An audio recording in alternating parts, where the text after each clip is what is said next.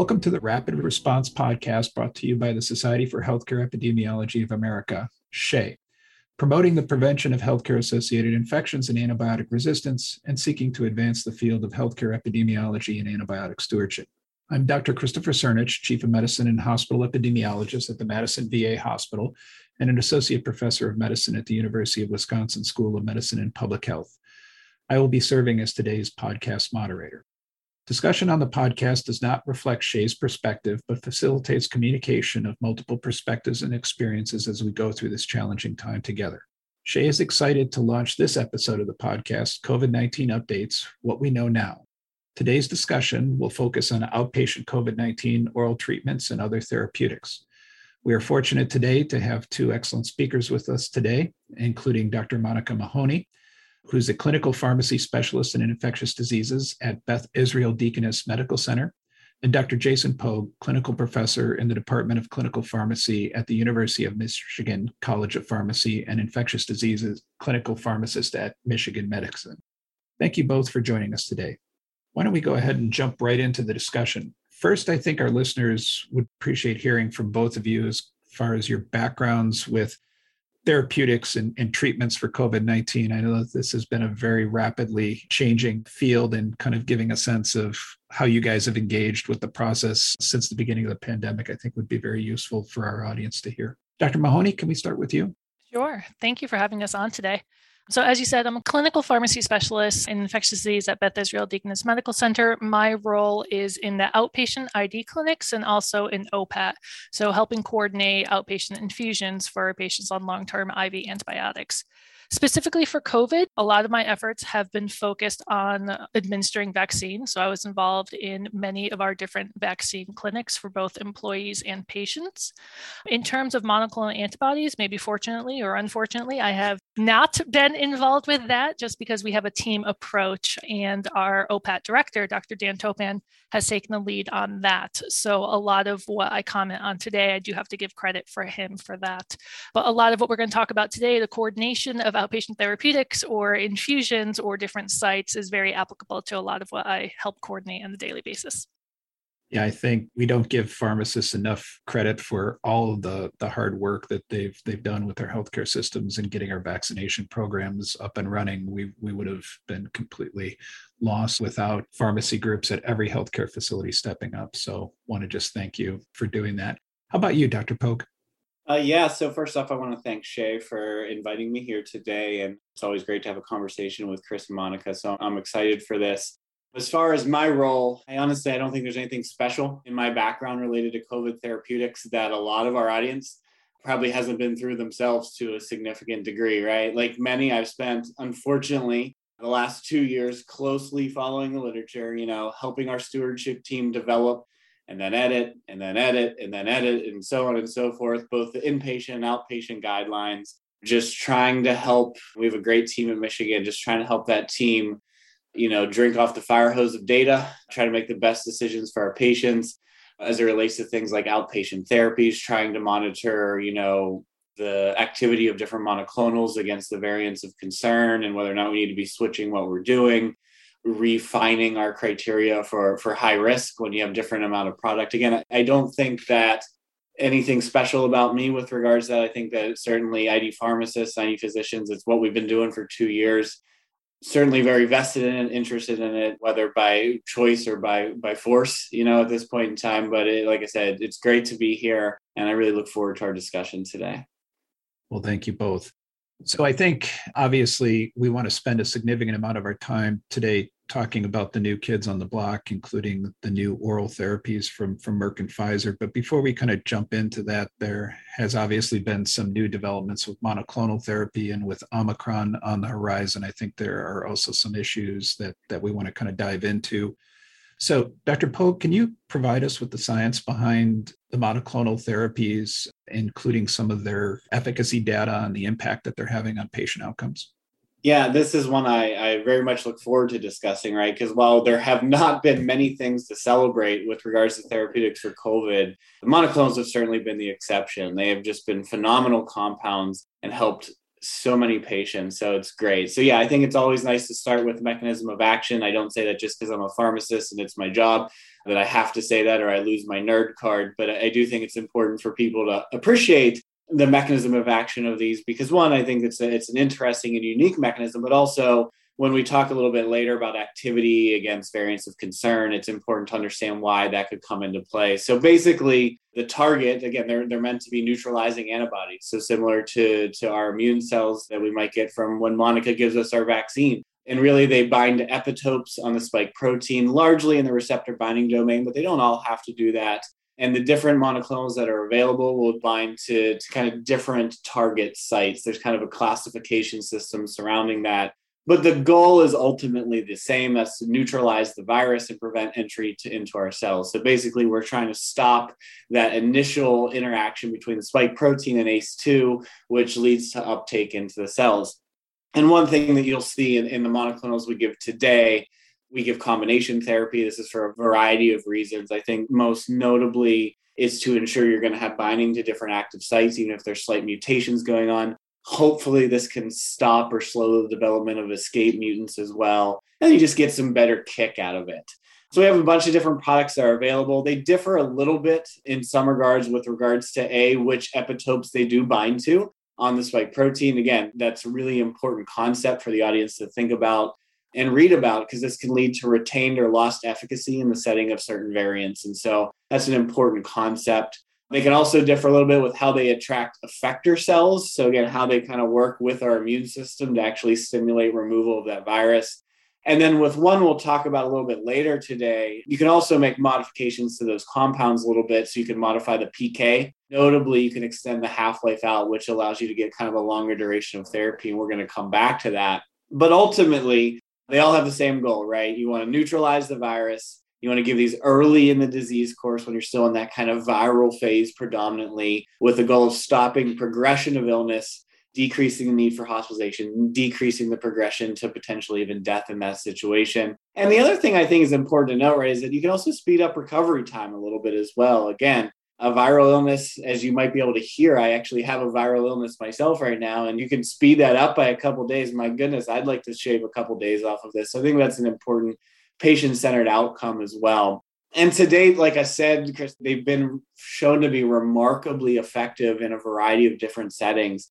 I think the one that we're all most familiar with and probably use these agents the most in are for outpatient treatment of mild to moderate COVID 19. Basically, these compounds have been shown to decrease the need for hospitalization or progression to death by about 70 to 90%, uh, depending on which trial, which is, I mean, honestly, phenomenal. They also have a role in post exposure prophylaxis. And so patients who are exposed, whether it's to being in a nursing home or something, or they have a household contact who has symptomatic COVID, you can decrease the development of COVID 19 in those high risk patients as well with post exposure prophylaxis. Again, great efficacy data there. And then one thing I think it's also important to note and for our audience to be aware of even though it's not a place that we use them a lot, particularly in the United States, due to what our emergency use authorization is for. But there are multiple studies now that actually show in seronegative, so those without their own antibodies in patients, that one of the monoclonal compounds, casirivimab and imdevimab, or the Regeneron cocktail, actually has been shown in multiple studies now to decrease progression to death or, or needing mechanical ventilation. That's a pretty big deal. So I think it's really important to keep that in mind. Again, sometimes you can maybe stretch the verbiage of the EUA to use it in some of those hospitalized inpatients. But the other thing I think I'd, I'd love for our audience to know is that you can really do compassionate use for certain patients through Regeneron for these inpatients. So if you have the right patient, you can look on their website and kind of follow that that process. But certainly, like I said, across the board, you see this just this great efficacy data. And again, it's it's nice to see after all of the failed trials we've seen so far. Yeah, I think you bring up a good point with that latter category. And I feel like we've been kind of jumping through hoops with some of our patients who get admitted to the hospital for other reasons and test positive for COVID and mild illness. And we're really concerned about them progressing and trying to get them inpatient therapy or coordinating a discharge and then having them go down to our infusion clinic right after the discharge. It, it seems a little bit ludicrous that we have to kind of jump through these, these hoops, but I, I suspect every healthcare institution is kind of encountering some of the same issues. I guess I wanted to ask one clarifying question. Obviously, a lot of the post exposure prophylaxis came from households. The Blaze two studies were looking with the bamlanivimab, which you know has had its EUA revoked in nursing homes. And I'm just curious as to whether there's been any additional studies that have come out of post-exposure prophylaxis in long-term care facilities with with the monoclonals that you're you're aware of there is not anything in particular that I was referring to in that situation. No. And again, having the ability to use them in that setting, I think that, again, it's just there as a potential option, even if it's not something that has been particularly done frequently. Okay. Dr. Mahoney, I know you said that you're not directly overseeing your monoclonal infusion program at your institution, but it sounds like you have a fair amount of insights into some of the logistical challenges and barriers you've encountered with setting up the program. Do you have any advice or or kind of input for other healthcare facilities that are trying to get these programs up and running or, or thinking about getting them up and running based on your experiences at your setting? Yeah, definitely. As you know, Jason pointed out, these have phenomenal reductions. So the the want for these far exceeds demand at times. So allocation and access to the products has periodically been an issue. Currently, the allocation, I believe, comes from each state's Department of Health. So you have to put in your order with them on a weekly basis.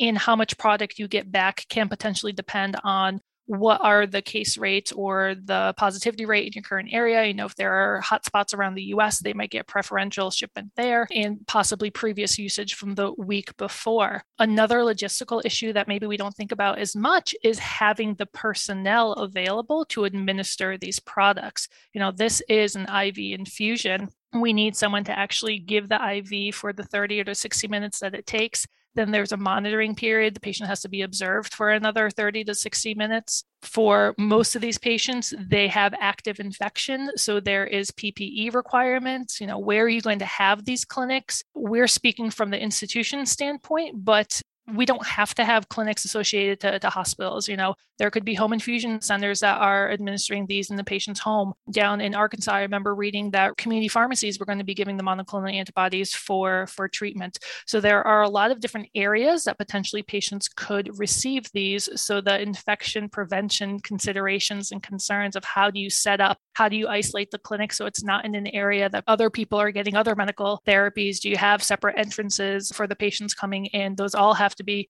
considered and land out. Because of some of these considerations, talking to other institutions in the Massachusetts area, we've been focusing more on the treatment approach rather than the prophylaxis. And I know that other institutions are taking the same approach just because we cannot accommodate all the requests and all the need for treatment, let alone for the post exposure prophylaxis as well. So, trying to coordinate and figure out where we can get the patient in to receive that infusion has been frustrating because we would love to accommodate everybody who gets referred to us. Subcutaneous administration potentially could be an option if it's available for that monoclonal antibody. Erin McCreary's group out in Pittsburgh, they put out a wonderful paper, but unfortunately, with the variant that's currently in circulation, no sub Q administration is not an option with the other monoclonal antibodies mentioned home infusion companies you know we thought that maybe they'd be a great way to take off some of the pressure from coming into clinics from talking to the local ones while the want and the desire is there again they ran into issues with being able to obtain the product for administration and then if they actually have a patient that they could go to administer at the patient's home, they still have nursing needs. You know, they need a qualified person who can go and set up the infusion, administer, monitor the patient. And again, we need the, the PPE requirements. Thankfully now isn't as big as an issue as it was at the beginning of the, the pandemic. So you asked, you know, what, what are some tips or tricks or resources that we can use for our listeners? If you haven't been on SIDP, Society of ID Pharmacists website, they have a phenomenal monoclonal antibody toolkit. It's free for all to access, written by people who are using and administering these. So it's, you know, boots on the ground tips on how to optimize your therapy if you are a system or a network of institutions, you know, rather than each individual institution trying to figure it out for their patients, try to have a network approach, centralize the process, have maybe a handful of people that are responsible for coordination and referrals when you think about how the patient gets plugged into the system, you know, first they have to come up with, uh, they have to endorse symptoms, they have to have a positive test, they have to be referred by their PCP, you know, figure out th- where else can we help out? Does it have to be diagnosed by a PCP? Can urgent clinics or freestanding diagnosis clinics take off some of the pressure of diagnosing these patients?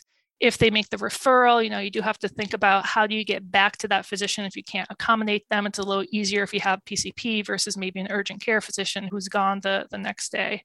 And I, I, think another important thing is realize that in addition to your own institution, where are other local areas that maybe patients can get monoclonal antibodies? Because if you can't accommodate them here, maybe you can still refer them to another site and they could go and, and get it there as well. So I think, you know, being a team player is going to be a very common thread throughout everything that we talk about today. So it's really difficult to try to have just an isolated one institution approach to this.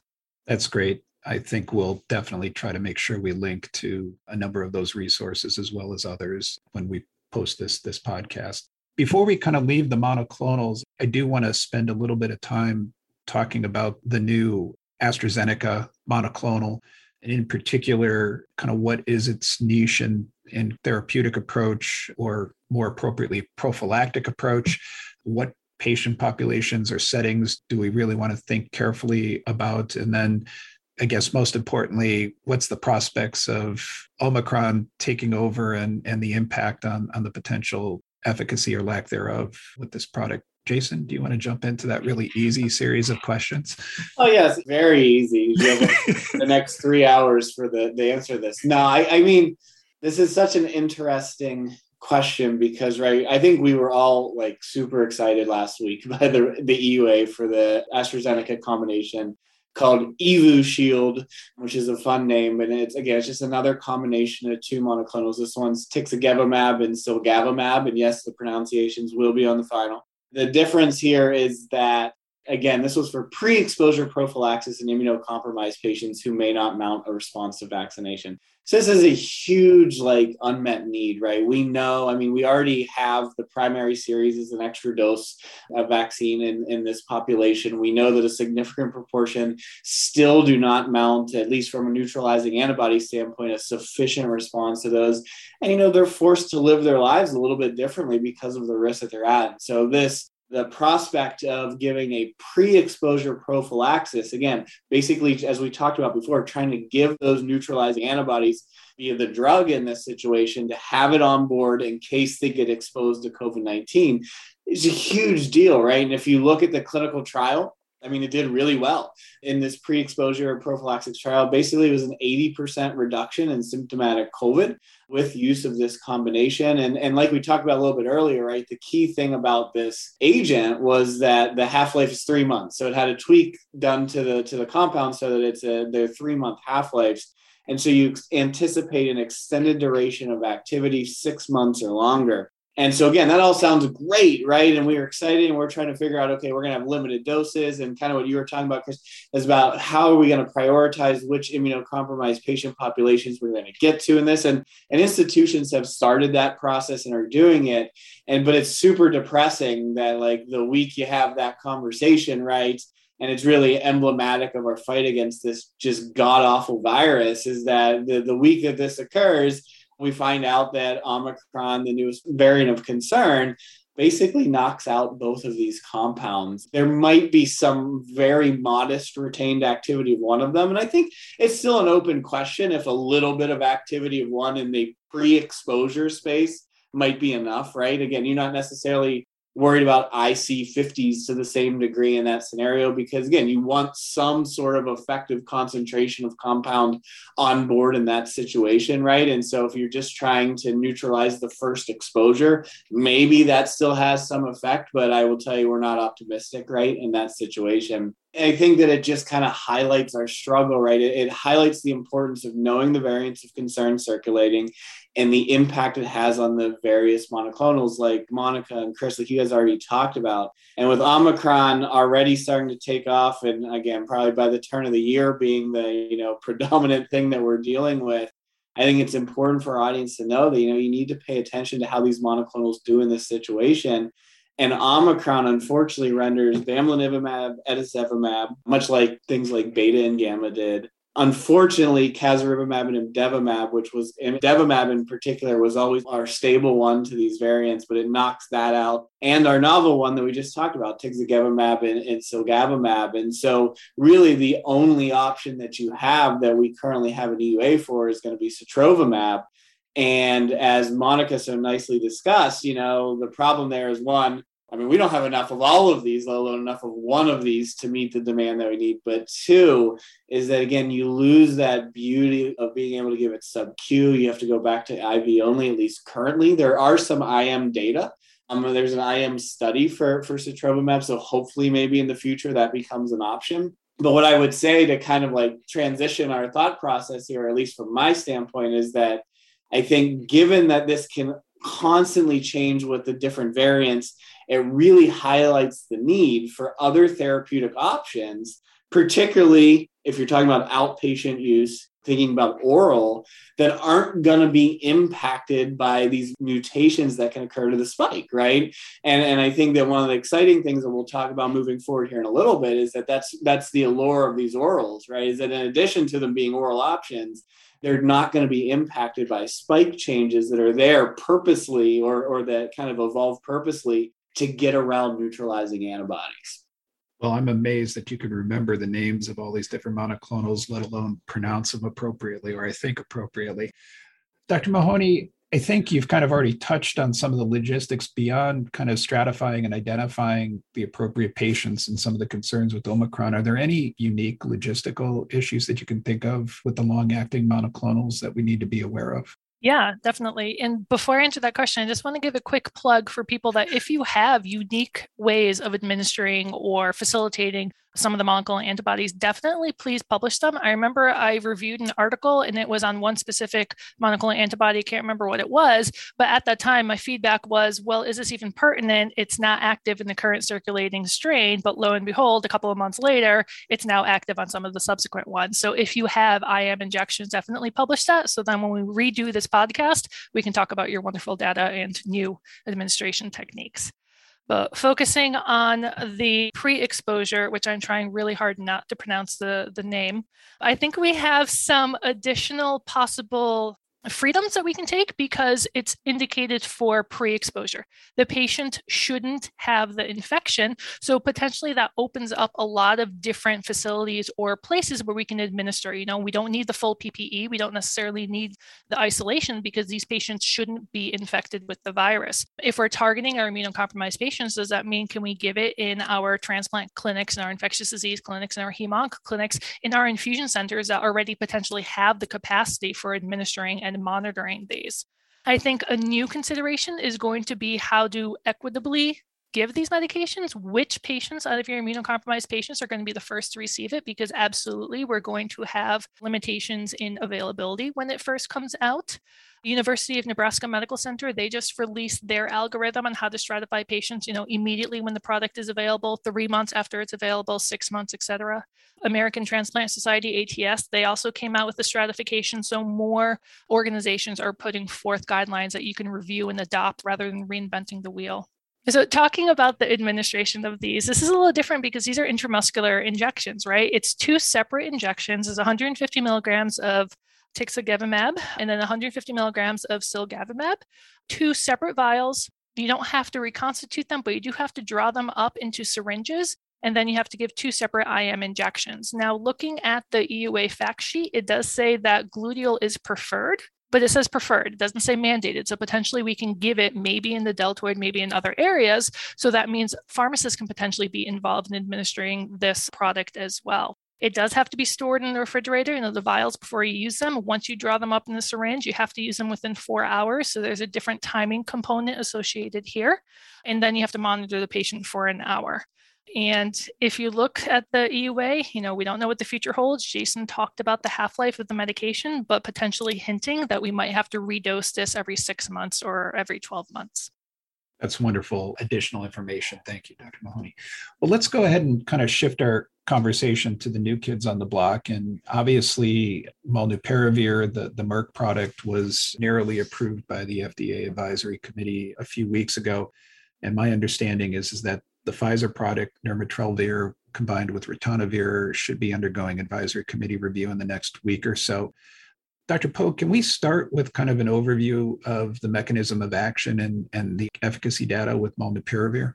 Yes, Dr. Schmerz, that was great. You pronounced those drugs fantastically. And again, I'd rather talk about the new kids on the block, the band, I think, than try to pronounce some of these some of these names. But here we are, last. And and so yes, two part question there. And I actually want to start with the mechanism of action. Again, you do note the the trend here, but I think what's really important. I, I actually want to kind of take both of the novel agents together here a little bit because I think it's important for people to understand to really understand where these oral agents work and actually where the monoclonals work as well is to really understand the life cycle of the SARS coronavirus 2. And so, just real briefly, to talk about that, just to kind of show you the, the different mechanisms and why they have different mechanisms of action. So we already talked about kind of that first step, right? You got the spike protein that's on the SARS coronavirus 2. It will attach to ACE2 receptors, and that kind of brings the virus into the cell. And, and that's where the monoclonals are working, right? They're trying to bind to that spike, don't allow it to get into the cell at all. So that's kind of where that first mechanism of action comes into play. But let's say we don't have that, we fail in that situation, and the virus gets into the cell. So, again, what do viruses do? All they want to do is replicate, right? That's their whole purpose and function in, in life. And so it then starts that process. So, so the, the virus goes in, it kind of dumps out its viral material, hijacks our ribosomes, right, and translates that virus out. And what will happen when that occurs? is the first thing that comes out of that are really two large polypeptides. They're called non functional proteins. And so you have these two big proteins, but they can't really do anything yet. To, to make them functional, you got to cleave it down, make it smaller, getting it into these functional proteins. And, and the process, again, we're always real clever in science. The process is called proteolysis, which is going to knock that down into smaller peptides. And then the enzyme that does this is a protease, right? And so, again, basically in SARS coronavirus 2, the key protease of interest is called 3CL and this is kind of the big one that is the major protease. There's another one as well, but it's not the main one. And so when we come back to nirmatrelvir, or however you want to say that word, right? That L is like in the worst position possible to try to say that name. But but again, when you get back to nirmatrelvir, we'll go with that one. That's where it's working. It's working on that protease. But if the protease is not inhibited and you're able to get these functional proteins, then what happens is those functional proteins assemble and then replication occurs, right? So that's where you get the replication of the RNA genome. This is mediated by dependent RNA polymerase. Again, that's not specific to SARS coronavirus 2. We know this mechanism, right? A lot of our antivirals work as inhibitors of this RNA polymerase. And in fact, remdesivir, a drug that you know might work a little bit in some patients. It's actually how it works as well, right? It's also a RNA polymerase inhibitor. Does a little bit differently, kind of our traditional chain terminator type situation, but that's how it works as well. What's different about molnupiravir is that it's a really, really good nucleoside analog, like really good. Like it almost works as a better nucleoside than the nucleosides do themselves in that situation. So when it gets inserted into that replicating genome, it doesn't stop the process. It just keeps going on and going on, and you have this new virus that has molnupiravir in it. And then when it replicates again, it starts to induce all of these errors in the replication process. More molnupiravir comes in, it messes up the base pairing. And what happens is, is after a number of rounds of that, you get this functionally deficient virus that can't replicate, it can't do anything. They call it like, there's very dramatic terms for it, like error catastrophe that occurs in this situation. But ultimately, it's, it's a non functional virus in that situation. And that's really where where molnupiravir works. That's why it's a little bit different. That's actually where some of the tox concerns that Dr. Mahoney will get to come into play as well. But it's a little bit different from that standpoint. And so those are the kind of life cycle. And then just to kind of play out the life cycle, right? At the last step in viral replication is going to be the assembly of the viral structural proteins and the packaging of the viral genome into new virions. And hopefully, we might have an agent that targets that in the future as well. So, understanding that process can really help you understand these drugs. So, with that said, the, the question was really directed at molnupiravir, and you talk about the efficacy data. And is there efficacy data? I think is the good question that comes when you try to do that. And so I think for our audience, it's important to note that again, our data still exists in the form of press releases or in the case of molnupiravir, because the AdCom already happened, the advisory committee already happened, we got to see those documents. So we saw Merck submission, we saw the FDA's interpretation of those data. But I think it's important to know that we don't know a lot of details about that data set. It's not undergone peer review. I think it's subject to change a little bit. Don't be surprised if it does. But what I think we do know is that what we know is really confusing. And so again, molnupiravir is actually studied in two different trials. One was in an inpatient hospitalized patient study. That was actually stopped rather quickly for futility. Not shockingly, right? Because the antivirals, once they're in the hospital, not the best benefit of these. But I think it's important to keep that in mind as you try to look at all the context of the data. And then there's the outpatient study. And I think it's got some clever, like move in, move out name or something like that, clever trial names that come with that. And if you remember in October, right, we got this bombshell that was dropped, this game changing press release that came out that said there was an interim analysis and the DSMB looked at the interim results. The interim results showed a 50% reduction in the primary endpoint of hospitalization or death giving molnupiravir compared to placebo and that was such a dramatic effect they stopped the study right and, and if you looked at the rates in that press release the event rate was 7% in the molnupiravir arm and 14% in the placebo arm and that was really cool and encouraging data when we saw it because we don't have anything oral at that point in time again all the Paxlovid data, which is much easier to say, all that data didn't exist yet. We hadn't even had a press release with regards to that yet. And so it was really encouraging. But I will note that I think a lot of people thought it was weird when we saw that. And, and what was weird about it was the event rate in the placebo group seemed bizarrely high. That 14% number, if you look at any of the industry trials for outpatient therapies, the event rate's usually around seven, seven, eight percent, somewhere in that range. So that was weird. But again, it could have been patient population where they enrolled any number of reasons. So again, we waited. And then over the, the Thanksgiving weekend, right before they had the actual advisory committee, the document came out. And then you got a new press release that said, oh, full analysis demonstrated that that wasn't a 50% reduction, it was a 30% reduction. Again, the molnupiravir arm stayed at 7%, but the placebo dropped down to 10%.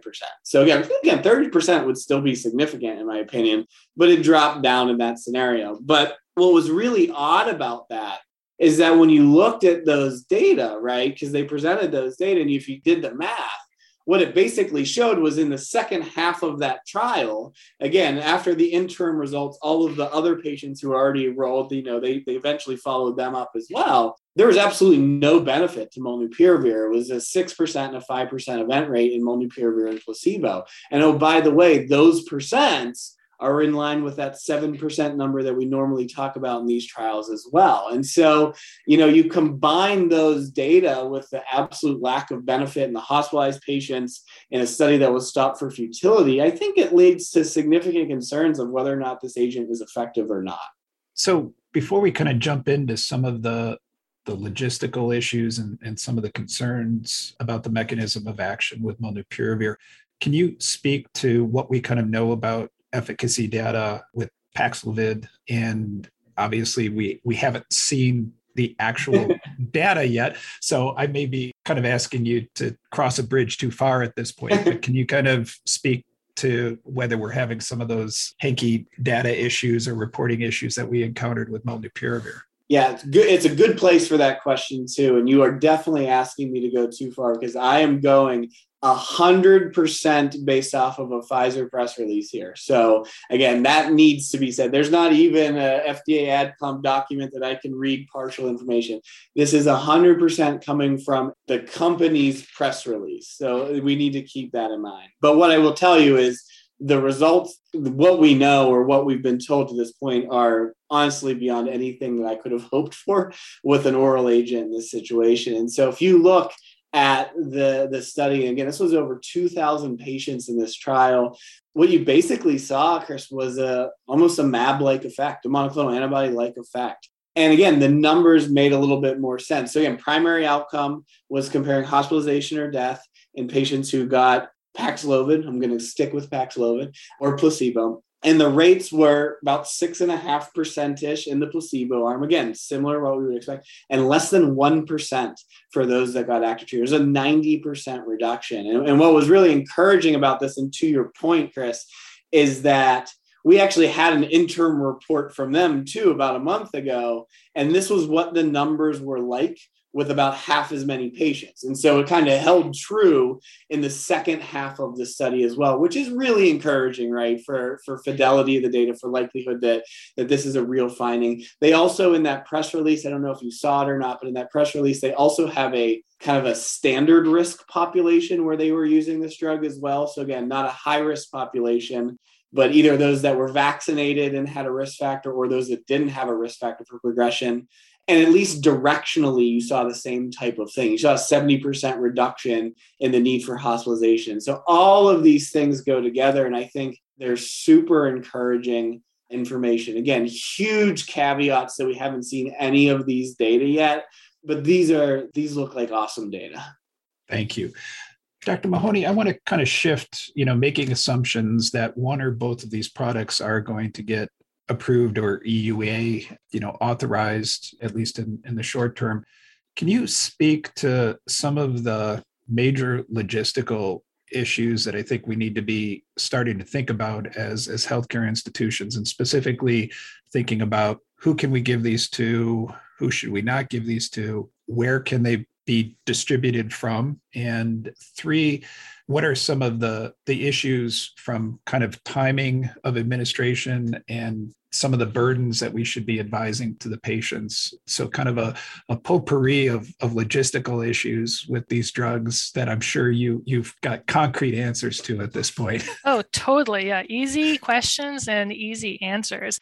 I wanted to start off by focusing on kind of just the actual medications themselves and how are we instructing patients to take these? And when molnupiravir first came out, I'm like, oh my gosh, the pill burden, you know, the the how are we going to instruct patients to take these?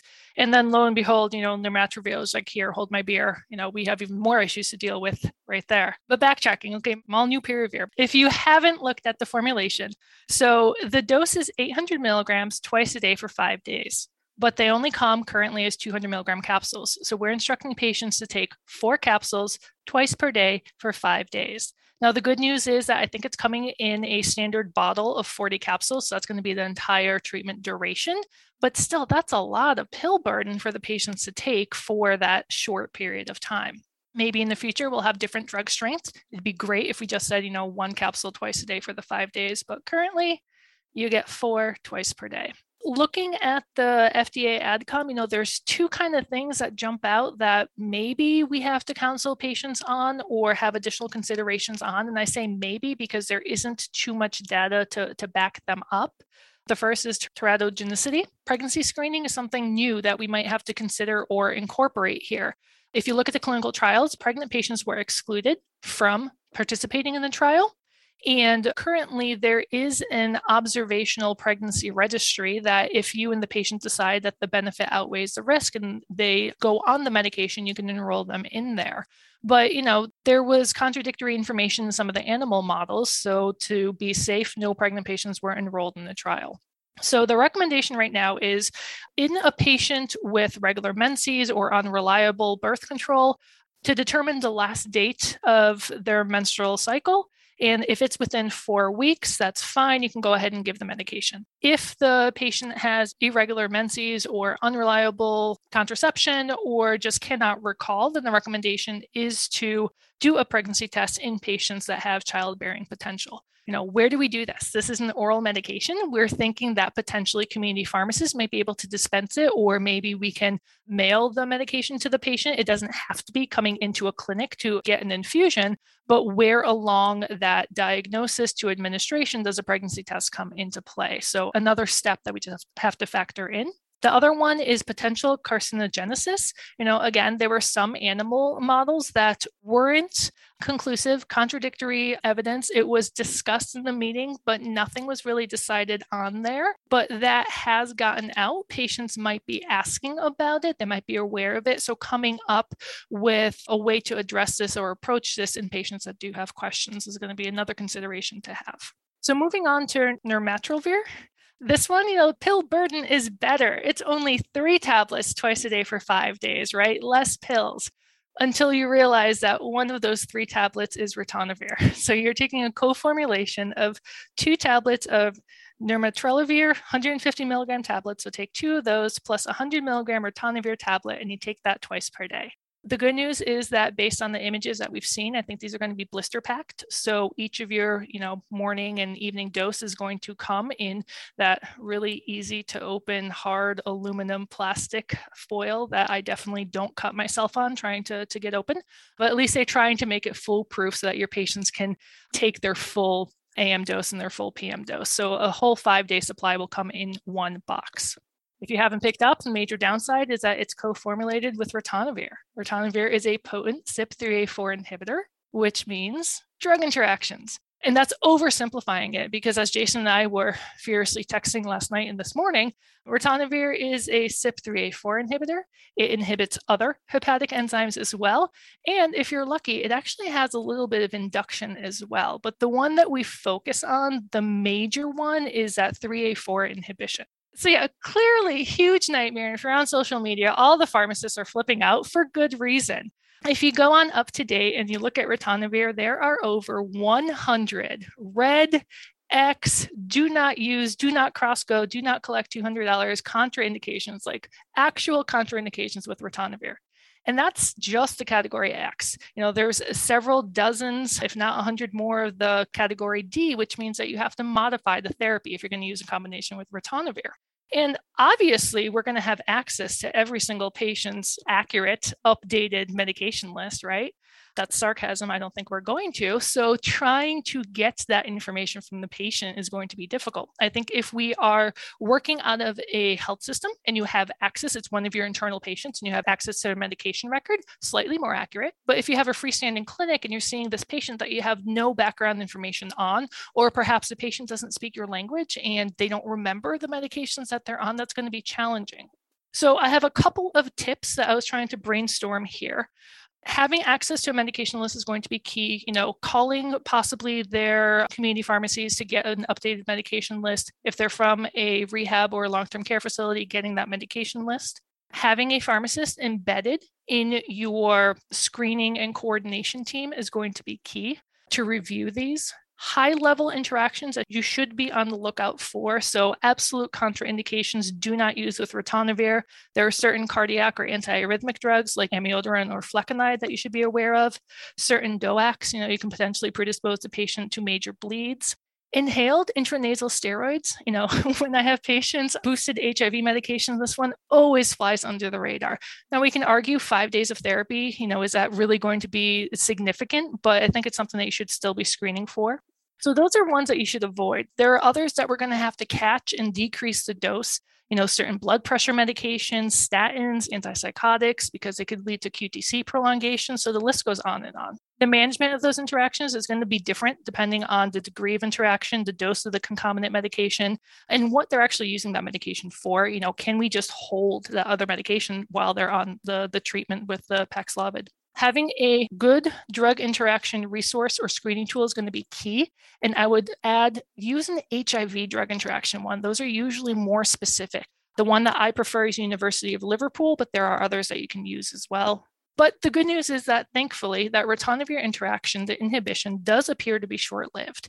You know, the onset is rather quick. A couple of PK studies that I found is that usually it starts within 48 hours, the inhibition of starting that ritonavir. But that inhibition also goes away about two or three days after you stop the ritonavir. So we're not talking a lengthy inhibition or interaction period, just around the time that they're starting their, their Paxlovid therapy. So, a couple of larger questions here is what do you do if you have a patient that you're going to start on Paxlovid and they're already on a PK boosted HIV regimen? You know, what if they have cobicistat or ritonavir as part of their regimen? Can you not take the Paxlovid ritonavir and instead substitute it with your HIV medication uh, for at least one of those doses? But then what do you do when they take their second dose? Will that Paxlovid ritonavir interfere with their HIV medication? So trying to identify these issues before the patient gets the medication and talking to their HIV clinician, or even determining if this is the correct medication put the patient on, maybe a monoclonal antibody is the way to go. Additionally, what if they're on the opposite? What if they're on an inducer like a rifamycin? You know, you can't use that combination either because then you're going to decrease your, your doses of Paxlovid. So I will stop with the drug interactions there because apparently this is not an all day podcast. But yeah, lots to consider, right? I mean, I guess this is job security for myself and Jason and the other ID pharmacists, but yeah. Yeah, I think that's been kind of the running story of of this pandemic. Just when you think you have something figured out, there's kind of layers and layers that that kind of continue to unfold. And certainly we all have a great deal of optimism around the potential impact of the orals. You highlighted a number of critical aspects that that are going to make administration of these orals not so straightforward. And I can't say enough that institutions need to be looking at how they're going to control the the assessment and distribution of these these products. And i agree with you that having pharmacies directly integrated into those processes is going to be critical for institutions to, to be thinking about. Well, we have spent a tremendous amount of time talking and and I could spend at least another hour talking to you both about nuances here but in the interest of time I think we'll we'll go ahead and kind of wrap up. But before we kind of wrap up I do want to open it up to see if there are additional issues or facets of, of these outpatient therapeutics that we didn't really kind of get to and and maybe I'll start with you Dr. Pogue first and then give Dr. Mahoney some time to kind of close here that was awesome, Monica. And that's a lot to go. And again, it's a five day drug interaction. I, I don't think that you can overstate the weirdness that that's going to be in a lot of different ways. The other thing that I would just highlight is that the coordination is going to be critical. Remember, these come with a five day window to start from the onset of symptoms. And so it's just, there's just a dire need to coordinate this whole process. And I'm really hopeful that we can succeed at it. Again, as Dr. Mahoney talked about, you know, who gets a MAB if a MAB is still an option versus an oral? Is it, is it going through the same place? if I go get to a test and treat somewhere, do I only get one option but not the other? I think there's a lot of weird things that need to be figured out. And we really need to be spending those times to have those conversations now that i would just reiterate that fact. Mahoney any additional thoughts yeah, so I do want to take a, a, moment to talk about our community pharmacists because when we heard that we're going to have these oral medications, I think immediately everyone thought of okay, how can we use our community pharmacists to get these medications into patients' hands? And with the Ninth Amendment of the PrEP Act, the Public Readiness and Emergency Preparedness Act, you know, pharmacists are allowed to order and administer COVID approved or authorized medications as long as they are subcutaneous, intramuscular, or orally administered. And we've seen how valuable they have been in giving uh, COVID vaccines and boosters. But I do want to focus on the current working conditions that a lot of our community pharmacists are having. I know all of healthcare is burnt out, but I don't think a lot of time has been spent focusing or highlighting our colleagues in the community pharmacies. Prior to the pandemic, they were getting their hours cut. They're asking to do more with less. They have insanely crazy metrics to fill, like how many prescriptions do you fill per day? How long does it take you to answer a telephone? How many flu vaccines are you giving? Then all of a sudden, hours were cut. COVID vaccines were given. We're in the middle of flu uh, vaccine season. When the first of the year rolls around, we're going to have prior authorizations that we're going to need for our standard maintenance medications. If you're on social media, I encourage you to check the hashtag pizza is not working just to see some firsthand accounts of just how dire these situations are. There are statistics that say every US citizen lives within five miles of a pharmacy. We are the most accessible healthcare personnel just because you can walk up to us, you don't need an appointment, you can ask us questions. But in the current working situations, there is no way for them to maintain their safe prescription, dispensing, drug interaction check purposes, you know, they're still maintaining all of our patients on all of their medications in addition to doing all these other extra things. And it's unrealistic to think that they can also administer COVID tests and then provide these oral medications for our patients. So I, we have to be creative on how we actually get these meds to our patients. Rather than leaving you on a doom and gloom topic, some potential solutions that we can have is you know look at some of the success that we have had with our mobile vaccine clinics. Can we have mobile test and treat where you have these prepackaged bottles? You know we said that it's going to come a five day course is going to come individually packaged. So can we have some kind of algorithm or some kind of protocol written out that symptomatic patients can come, they get tested, they can receive one of these medications, you know, with all the caveats that we talked about, drug interactions, pregnancy screenings, et cetera. You know, can we get out into the hard hit communities? We talked about equity, reaching out to the patients, making sure that we are getting to them rather than relying on patients who are more medically literate and asking for these therapies can we mail them to our patients? That brings up an issue of our US Postal Service, and now our service is slower than ever. But, you know, if Amazon can do it, then can't our government figure out a way during a pandemic to get medications to, to people in need? So I think we have an opportunity with these new medications to come up with new ways, better ways to get to where our patients are and where they need these medications. Those are all fantastic points and really appreciate both of you coming on today. Again, could have extended this easily by another hour, and I'm sure we'll have an opportunity in the future to bring you back on as it becomes more clear about where these oral therapies slot in. And I'm sure we'll also have other developments as far as other therapeutics to talk about. So, again, thank you both for sharing your expertise and insights with us today. So, this podcast can be accessed the SHEA's Online Education Center, Learning CE, under the Rapid Response Program, where you also find resources such as the SHEA COVID 19 town halls.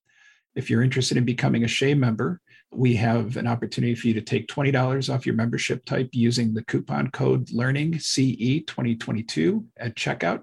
This concludes today's episode of the Rapid Response Podcast. Thank you for tuning in.